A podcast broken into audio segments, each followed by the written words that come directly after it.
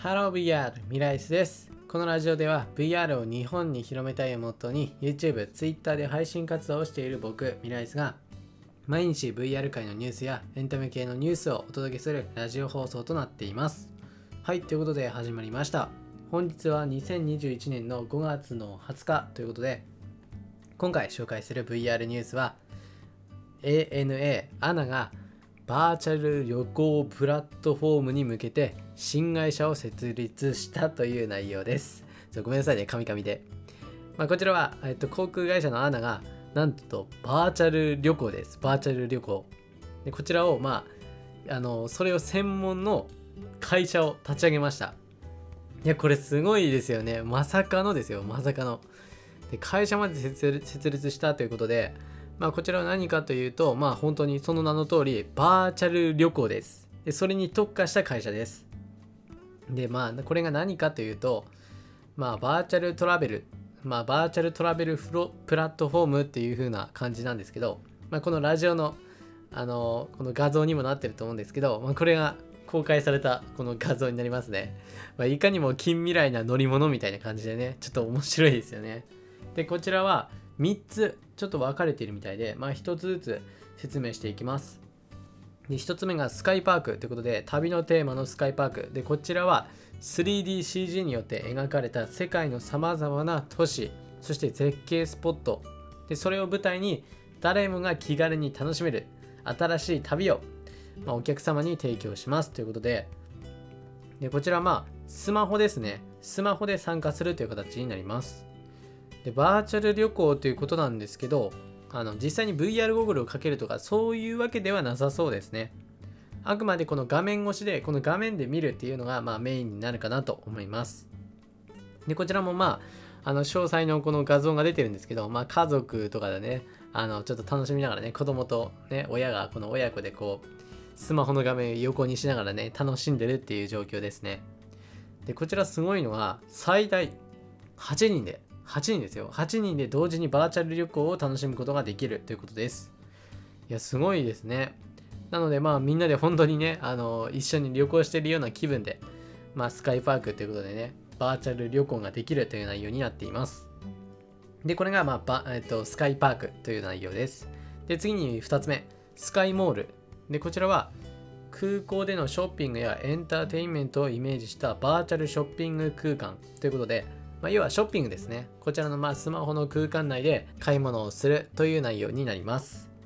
まあ、これもすごいやっぱり旅の醍醐味ですよね。このやっぱりこのその場所のね、ご当地のものを買って、で、それが届くっていうのがね、まあ最高ですよね。で、そういったまあショッピングが楽しめるっていうのがスカイモールということになります。で、次なんですけど、この3つ目のスカイビレッジ。でこれがまあなかなかなんとも、まあ、旅行っていうか何なんだろうなっていう感じなんですけど未来の街をイメージした空間スカイビレッジではバーチャルにおけるスマートシティの実現を目指してバーチャル上での医療教育行政などのサービスを予定していますということでまあこれに関してはですねあのまあ、そのバーチャル空間内で医療だったりとか、まあ、行政、まあ、その名の通りなんですけど、教育といったまあプラットフォームに関することをやっていくということで、ちょっとここに関してはまだ、うーんという感じですね。まあ、いまいちわからないっていうのが、あの、正直なところですね。まあ、どんな感じでこのスカイビレッジがね、あの、まあ、展開されていくのかっていう感じなんですけど、まあ、バーチャル旅行に関してはこの3つでやっていくということで、まあ、スカイパークで旅行をして、で、スカイモールでショッピングもする。で、スカイビレッジで学ぶ。ということで、まあ、この3つでね、あの、実際のブラ VR 上で旅行を楽しむというこちらのバーチャルトラベルプラットフォーム。いや、すごい楽しみですね。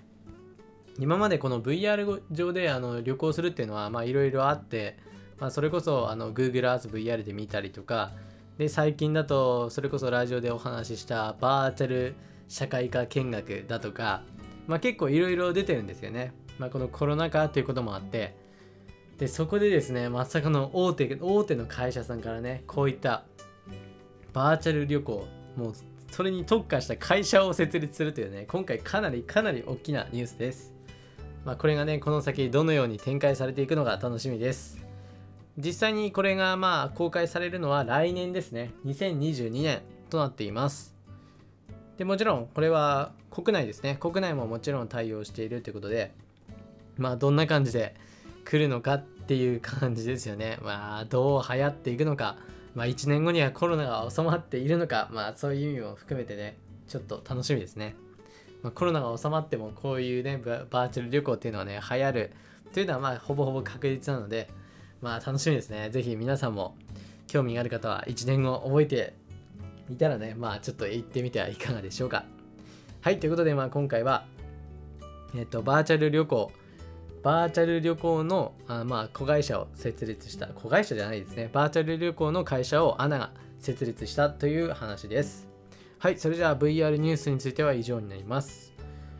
はい、ということで、まあ、いつもの通りちょっとした雑談なんですけど、今日ちょっとですね、あの、ちょっと、ちょっとどころじゃないな、かなりちょっともうやらかしちゃったことがあって、結構落ち込んでるんですけど、あの、Vive Pro 2っていう新しい VR ゴーグルが出たんですよ。で、それを買おうとして、でそれの予約日っていうのが5月の19日からだったんですね。でそれを僕自身がねもう思いっきり度忘れしててで今日気づいて今日って20日じゃないですかもうねあのあれです予約がねどこももう売り切れてたんですよ いやもう本当に何してんだろうなって感じでもうねあのうんいや入手できるならねもうすぐに欲しかったんでもう初回生産分で欲しかったんでねもう今回はね今回はというかもうバイブプロ2はもう諦めようかなと、もう、いや、もうやらかしちゃったなって感じでね、うん、すんごい落ち込んでます。いや、もうね、うん、しんどい。もうせっかくだしね、もうこのね、浮いたね、数十万円をね、まあ別のね、それこそ今、あの、グラフィックボードとかね、もう買おうかななんて思ってますけどね。で、グラフィックボードよりも、あの、この間紹介したあの、VR 用のゲーミングチェアあるじゃないですか。あれ26万ぐらいするんですけど、もうあれ買おうかなと思って。まあ、あれ買うっていうか、キックスターターだから来るかどうかもわかんないけど、でも、まあ、あそこなら大丈夫だろうってことで、いや、あれ買うのもありだななんてね、ちょっと今、もうね、超迷ってます。もうグラボ欲しいし、あの、ゲーミングチェア欲しいし、いや、どっちもね、30万円近くするっていうね、めちゃくちゃ高い買い物なんでね、ちょっと迷って迷って、うん、まあどっちか買おうかなって、まあ、思ってます。もう、うん。いや、やらかしましたね、本当に。もう何してんだろう。まあ、まあ、ここはね、切り替えて、まあ楽しくちょっとね、やっていこうかなと思います。まあ、それのせいでちょっと今日、カミカミだったと思うんですけど、はい、それじゃあまあ、ここら辺で終わりたい、今日はここら辺で終わりたいと思います。それではまた別の配信でお会いしましょう。バイバイ。